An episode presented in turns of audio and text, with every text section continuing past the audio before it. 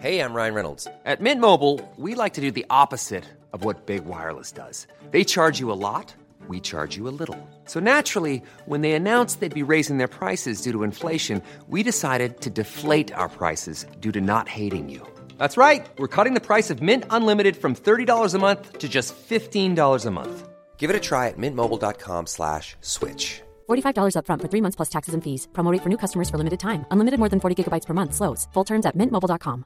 Ready to pop the question? The jewelers at BlueNile.com have got sparkle down to a science with beautiful lab grown diamonds worthy of your most brilliant moments. Their lab grown diamonds are independently graded and guaranteed identical to natural diamonds, and they're ready to ship to your door. Go to BlueNile.com and use promo code LISTEN to get $50 off your purchase of $500 or more. That's code LISTEN at BlueNile.com for $50 off. BlueNile.com code LISTEN.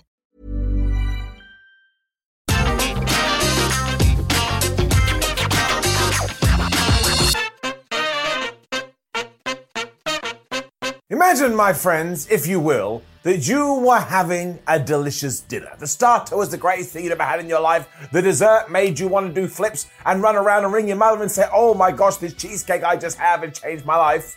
But like somewhere in the middle, someone just came onto your table, pulled their pants down, and kind of crapped all over everything. Now that's being way too harsh because I did think WrestleMania Backlash was a terrific pay per view and kind of ties into this theme of WWE not having the best build but absolutely smashing it when it gets to a Sunday night. But there was just one match, one match which I will question until my dying day. However, we'll get there in one second because my name is Simon Miller. Welcome to What Culture Wrestling and Ups and Downs for, of course, WrestleMania Backlash, where we're going to give the good bits an up and we're going to give the bad bits a down. Strap yourself in and let's go.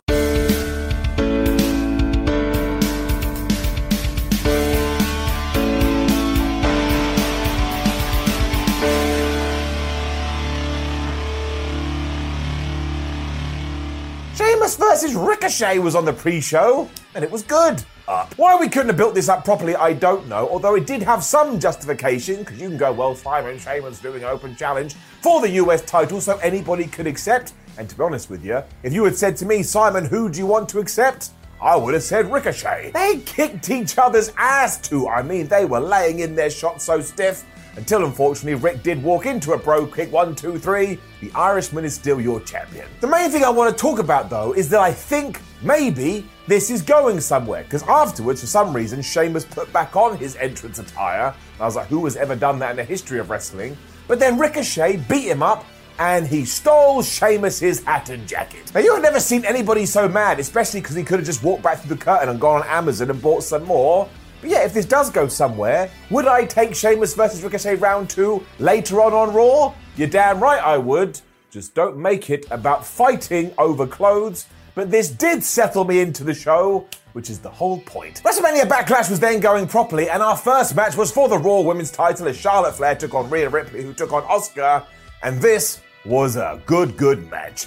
Asuka was just awesome in the early going as she was flying around and reversing and transitioning into everything, whereas Charlotte Flair, being the bad guy, was a lot more cautious and even got out of the ring at one point. And Rhea Ripley was somewhere in the middle. She was ready to be aggressive, but she was also being smart. One of the things I realized when I was watching this is that an absolute plus for Rhea Ripley is that she is the same height as Charlotte Flair. Sometimes in the past, WWE has put Charlotte against Alexa Bliss, and the height difference is crazy. But at one point during this match, they were going nose to nose, and she really did look like the Queen's equal. They soon then went into a, well, why don't you hit me as hard as you can battle, which did end very badly for the champion, because she was a dope here. Charlotte went, oh, it's your turn, and as soon as Rhea hit the ropes, Charlotte charged after her, and smashed her right in the skull. Flair then went and did that crazy moonsault off the top rope to the outside, where she essentially lands on her feet, and that is crazy athleticism.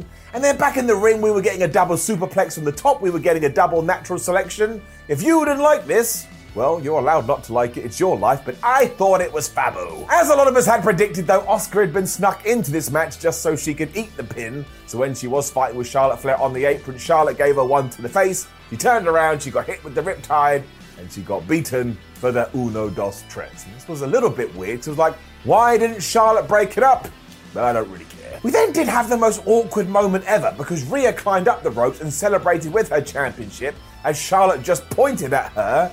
And I was like, what is it with pointing in WWE? If you had tuned in at this very moment, you would have gone, oh my gosh, Alexa Bliss has used her voodoo powers and she's turned Charlotte Flair into a statue. But I guess we will do this match down the line. As long as Rhea Ripley wins, I am okay with that. Bobby Lashley and MVP then arrived, and I was like, what time do you call this, Bob and Umvup? You should have got here well earlier, given you're in the WWE title match.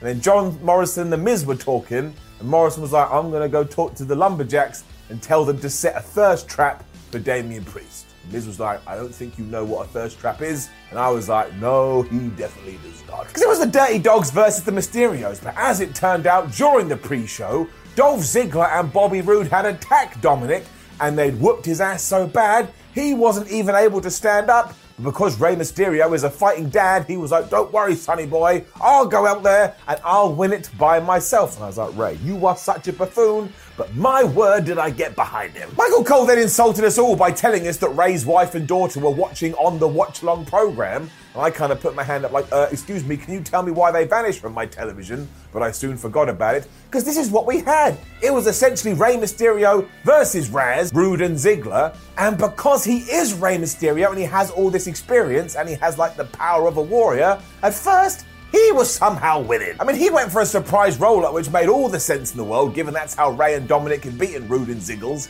in singles competition over the last few weeks. And when Roode kicked out of that, Rey did that kind of sliding splash to the outside.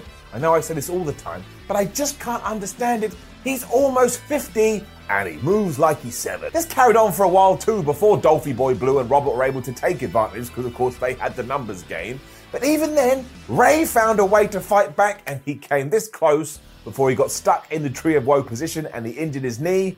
And I was like, ah, nuts. This was just an open wound for the champs, though, who also then hit a double famouser. But at that point, from the back, all of a sudden, da da da da, here came Dominic Mysterio. And even though he was limping and even though he was in pain, he didn't want to see his dad die. However, in the ring, Father Rey was like, son, I can't take you in because if I do, I'm sending you to your death. And I was like, there it is. It's an old fashioned but smart story. Somebody plug me in. Eventually, Rey had been whooped so much, Dominic was able to tag himself in. Damn it, he started running wild. But because he is quite inexperienced, he got murked by a spine buster. I was like, man, this is not going to end how I want to at all. Somehow, Dom was able to hit a super kick to tag his dad back in, and after his dad had taken care of business, he was then more than happy to tag his son back in. But at that point, I couldn't have given two hoots. And after he did that crazy sunset flip powerbomb thing into the barricade on Dolph Ziggler, Dominic Mysterio dove from the top rope like a swan. He hit the frog splash onto Robert Roode, and I was so excited about this. I counted along, and I went one, and I went two, and I went three. History had been made. The first ever father and son tag team champions. I'm not ashamed to admit, I cried. Not true, I didn't cry. Just thought it was really well done. I mean, all of this was just so satisfying, and Kayla Braxton interviewed them afterwards. They were like, oh, we did it, I can't believe we did it. And I'm kind of worried that we get to SmackDown and we do a rematch and they just lose it again. But do not do that and let them hold it for months and months. I mean, now we have Rey Mysterio and the baby champ. And I'm all good with that. Up. And now we're going to talk about what I hinted at during the intro. Because we then learned that in tonight's The Miz versus Damian Priest Lumberjack match, the Lumberjacks were going to be zombies. Because John Morrison went to talk to said Lumberjacks, and when he opened the door, in a dark, smoky room, there was dozens of the undead. And as you can imagine, John Morrison turned to the camera and he was like, what the flub is going on? Now, we really should have seen this coming, given that the pay per view was sponsored by Army of the Dead, the brand new movie with Batista that's all about zombies. And I just hope that WWE got a big fat marketing check for this, because it just stood out like a sore thumb. And look, again, I get it, marketing, it's important. You've got to increase that bottom line. But I just have so many questions. Where did these zombies come from? Are zombies now canon in the WWE universe? And am I meant to think these are real zombies, or was it just people pretending to be zombies? I didn't get any answers. This all tied into some comedy as well, where John Morrison's like, Miz, Miz, a bunch of zombies are coming, and Miz was like, ha ha ha, there's no zombies. But obviously, in around about a few seconds, he was going to find out that there was most definitely zombies. In between all that, too, we saw crazy Jey Uso bump into mad Jimmy Uso in Roman Reigns' locker room, where Jey was basically being like, Would you stop disrespecting our tribal chief? And Jimmy was like, I'll do whatever I want, because as my t shirt says, I'm nobody's bitch. Jimmy was also insinuating that his brother should look around at Roman Reigns' locker room, because isn't it nicer than everybody else's? Which is when the head of the table did arrive, and Jimmy very sarcastically was like, Well, I hope you win later, champ. I don't think he meant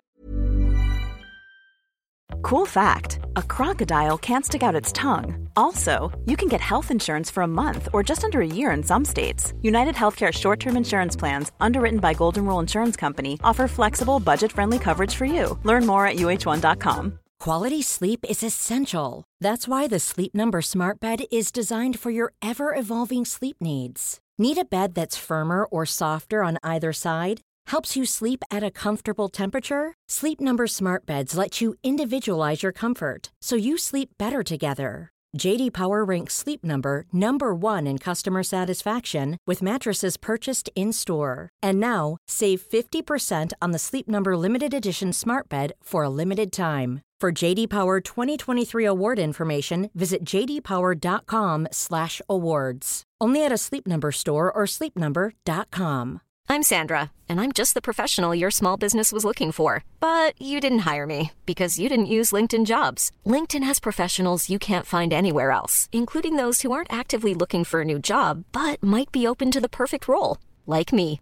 In a given month, over 70% of LinkedIn users don't visit other leading job sites. So if you're not looking on LinkedIn, you'll miss out on great candidates like Sandra. Start hiring professionals like a professional. Post your free job on linkedin.com/people today. All of this, though, did lead us into the zombie lumberjack match. And it's been a few hours since I watched all this, and I'm still processing it in my brain. But honestly, I am so confused. Because we do have a few issues here. I mean, one, for like the 19th time, Damian Priest in what should have been a big match kind of became background fodder. So when he had his big match at WrestleMania, the focus was on Bad Bunny. Throughout this feud with John Morrison and The Miz, the focus has been on John Morrison and The Miz as they surprise roll up each other. And now here, it was about zombies. And look, I don't mind anybody having some fun. I saw some people on social media that they were laughing about this, and I mentioned it to my girlfriend. She went, Oh, that sounds really entertaining, even though she doesn't understand wrestling at all. And you should be allowed to do whatever the hell you want to do. With that said, this was really bad down. I mean, and Morrison tried to run away in the early going, but a spooky zombie monster stopped them. And once again, I was like, well, why isn't the spooky zombie monster trying to eat their brains? Because that's what zombies do. And it kind of almost meant the entirety of this was the Miz being like, oh no, they're zombies, to the point he forgot about Damian Priest. But then about five minutes into it, both the Miz and Damian Priest were fighting off zombies, and I think my brain, ironically, kind of fell out of my head through my ear and just splattered on the floor. Morrison decided to start kicking some of them in the head and diving on them at one point, because yeah, in the movies that's always worked. But when he was stood on the barricade, two zombies came from nowhere and they grabbed him down into the depths. So unless he comes back on Raw as a zombie, I don't know how WWE is going to explain this. Because again, if they're not zombies, what do they do? Just kiss him? Just rub his face? And if that is the case, why didn't he just push them off and come back into the match? Then all of a sudden, back in the squared circle, Damian Priest hit the hit the lights to get the one, two, three. And if you thought we were done there, we weren't, because then the zombies jumped into the ring, and we were supposed to think they too were eating at Miz's face. So we have to ask another question, or presume that tomorrow night or later on Raw, the Miz is going to be a zombie. And seriously, these two better turn up tonight, all dead and shit. Otherwise, what was the point? I know I said that a few times, but I need somebody to tell me what the point was. And the other thing is, I was well up for seeing Dave Bautista's new film, 'cause I think he's quite good, and I like zombie horror things. But now I'm like, man, maybe I shouldn't watch it, because I don't ever want to be supporting actions like this. So yes, this was truly, truly baffling, but I want to make it very clear. If it put a smile on your face, all the power to you. That's how it should be. I just don't need zombies in my wrestling. The Usos were then just having such a bad evening too, because they bumped into each other again. And Jey Uso was like, man, you don't understand, you need to come listen to Roman Reigns. And Jimmy was all like, man, you're just a lackey. These two are either going to get back together, or the family is going to be broken up forever, and I can't handle that. It's happened too much. We were then back on track after this because it was Bianca Belair defending her SmackDown title against Bayley. Just decent stuff. Up. They got some serious time as well, so they were able to tell a proper story, which at first was Bianca is a much better wrestler than Bayley, which pissed Bayley off, so she rolled to the outside like, man, whatever happened to me? I was doing real well. Now I can't even take over Bianca Belair. She did have something in her back pocket though, which was of course, aha, I can cheat, which is what she did do when she grabbed Bianca Belair's earring again and pulled her down to the mat, and then she was on top. And obviously, Bianca Belair, you need to stop wearing these earrings. They have now become a clear target. Eventually, they went to the outside where Bayley used the steel steps, which was not a disqualification, but again, we had zombies on this show, so I'm not going to worry about stuff like that. Before she just started going, laughing in Bianca's face. That was a really bad move. That was like breathing new life into Bianca Belair, like all the momentum came out of Bayley's mouth and went into hers, and that's the most disgusting thing I've ever said. Because she got nailed by a spine buster, which led Bayley to try to do a dive to the outside, which she absolutely missed. And as I said on Wednesday, we have to retire this move now because Darby Allin has owned it. Although somebody later on, and not somebody you're expecting, may also be in the running for that conversation, but we'll talk about it in a bit. Bayley was then cheating, trying to use the ropes off a pin because she's just a massive asshole. And when she went from the rose plant, from nowhere, Bianca Belair hit the most devastating move in all of sports entertainment. However, she also took her hair and wrapped it around Bayley's legs, and all of that together was enough to score the pinfall and retain her title. And yes, this was another example of WWE doing this finish too much, but at least it had a little bit of a twist. Although short in execution, it was a little bit wonky. And I also think it's kind of strange where your dominant champion wins with a surprise roll up. But hey, if I'm going to get mad about that, I may as well get mad about WWE overall. It also probably keeps the door open to continue on this feud, and I'm certainly not done with it. So give it a couple of thumbs. And it's yet more thumbs for what followed because it was Bobby Lashley versus Drew McIntyre versus Braun Strowman for the WWE title. And what a hoss fight this was. You should actually go out of your way to see it. Because the idea here was that all three guys were going to try and kill each other, and they would do it around the Thunderdome, although Braun Strowman especially clearly wanted to murder someone. Because not only, yes, going back to what I said earlier, did he do a dive off the apron where he almost landed on his neck, but later on, Drew McIntyre gave him a Michinoku driver, and I don't think I'm over it. Also, Bobby Lashley gave Braun this terrific slam. These three guys absolutely killed it. Drew McIntyre and Bobby Lashley were even teaming up in the early going because they are fighting a monster among men, and they gave him a stalling suplex, which is one of the most incredible things I've ever seen in my life. And yes, that's an exaggeration, but then it all broke down, so we did the whole hey, don't you steal my pin spot. And soon Bob and Drew were punching each other in the skull. Braun was then smashing Bobby Lashley with the steel stairs as Drew McIntyre Claymore kicked Strowman over the barricade, and that spot always works when our WWE champion and Drew walked up the entranceway and McIntyre grabbed him and threw him into the entrance LED boards. And because WWE has terrible wiring, there was a big explosion and Bobby Lashley just vanished at this point. So I was like, oh, I was actually right. He must be dead. We weren't done at all though because then Braun Strowman was doing a running senton in the ring on Drew McIntyre. I was like, what program am I watching?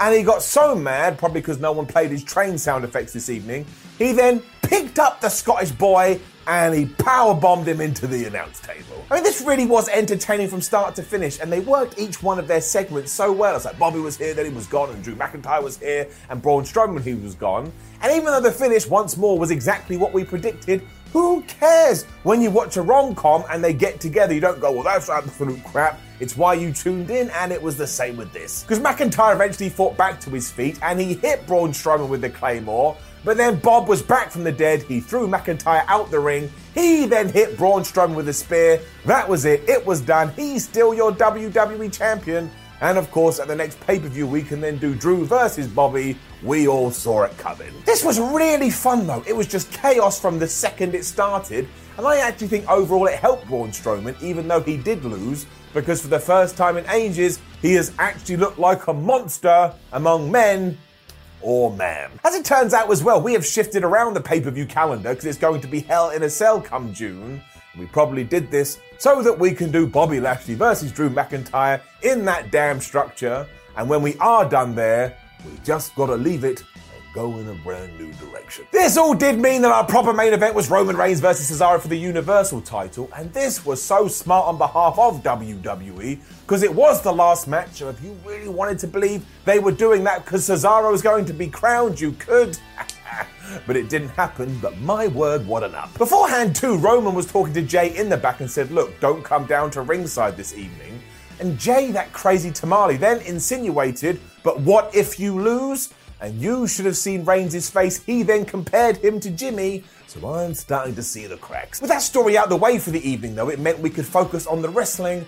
And what a good technical wrestling match this was. Of course, Cesaro was the better of the two when it came for, well, can you get me or can I get you? So Roman rolled out of the ring because he was super mad. But then he powered up because he is the head of the table. And he started to punch him in the head too. That wasn't working massively well, so Reigns decided to target Cesaro's arm and that's when our brand new tale came into focus. I mean, he was taking it and slamming into the ring post, he was slamming into the announce table. Essentially, if he could take this limb and try to rip it from Cesaro's body, that's what he was going to try and do. Every time Cesaro tried to fight back too, Roman would cut him off, but when he went for the Superman punch and missed, Cesaro was able to apply the sharpshooter, but unfortunately, Reigns got to the ropes.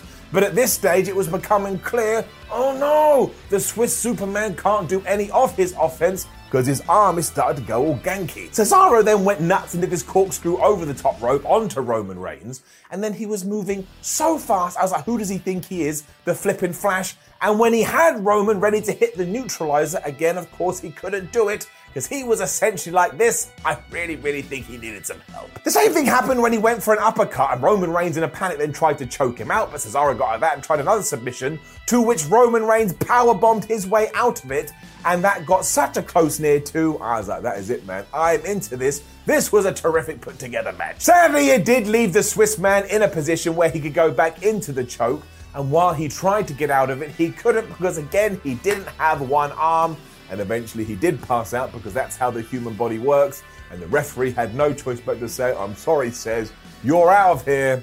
Roman Reigns is still your champion. And I was overjoyed here too because there was absolutely no shenanigans. I know some people wanted it to protect Cesaro, but let's move away from that, especially because all the shenanigans were saved for after the match. Because Jey Uso was out here almost instantly, like the manipulated maniac that he is, and after Roman Reigns had whispered something to him, Jey obviously started to beat down Cesaro. From nowhere, though, Seth Rollins' music hit, and he was wearing some kind of suit that like a felt tip pen had thrown up over him.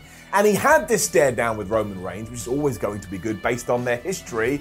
And just as you thought, oh my gosh, maybe he's going to attack Roman, of course, he went after Cesaro.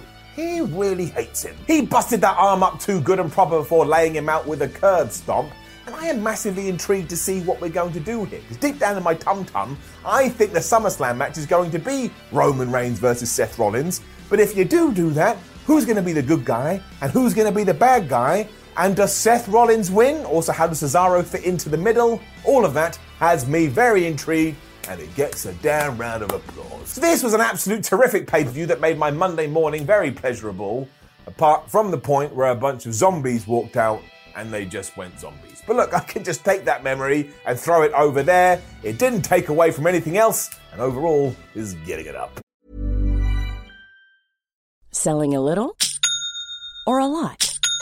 Shopify helps you do your thing however you cha-ching. Shopify is the global commerce platform that helps you sell at every stage of your business. From the launch your online shop stage to the first real life store stage, all the way to the did we just hit a million orders stage. Shopify is there to help you grow. Shopify helps you turn browsers into buyers with the internet's best converting checkout. 36% better on average compared to other leading commerce platforms because businesses that grow grow with Shopify. Get a $1 per month trial period at shopify.com/work. shopify.com/work. Mom deserves the best, and there's no better place to shop for Mother's Day than Whole Foods Market. They're your destination for unbeatable savings, from premium gifts to show-stopping flowers and irresistible desserts. Start by saving 33% with Prime on all body care and candles. Then get a 15-stem bunch of tulips for just $9.99 each with Prime. Round out Mom's menu with festive rosé, irresistible berry chantilly cake, and more special treats. Come celebrate Mother's Day at Whole Foods Market. Hey, it's Paige DeSorbo from Giggly Squad. High quality fashion without the price tag. Say hello to Quince. I'm snagging high-end essentials like cozy cashmere sweaters, sleek leather jackets, fine jewelry, and so much more. With Quince being 50 to 80% less than similar brands. And they partner with factories that prioritize safe, ethical, and responsible manufacturing. I love that. Luxury quality within reach. Go to quince.com slash style to get free shipping and 365 day returns on your next order. Quince.com slash style.